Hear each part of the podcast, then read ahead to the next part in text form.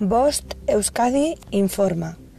13 de julio de 2021, 18.25 hora local. Alerta, persona desaparecida. Ignacio López de Sosoaga Espizua tiene 47 años. Desapareció en Vitoria, Álava. Mide 185 centímetros. Pesa 80 kilos. Ojos color marrón. Color de pelo canoso rapado. Vestía pantalón vaquero gris. Podría encontrarse en Vitoria. Tu ayuda puede ser fundamental. Si sabes algo, llama al 112. Si deseas ver o compartir la imagen de la persona desaparecida, accede a nuestras redes sociales o canal de Telegram. Puedes encontrarnos buscando Bost Euskadi. Fin de la información.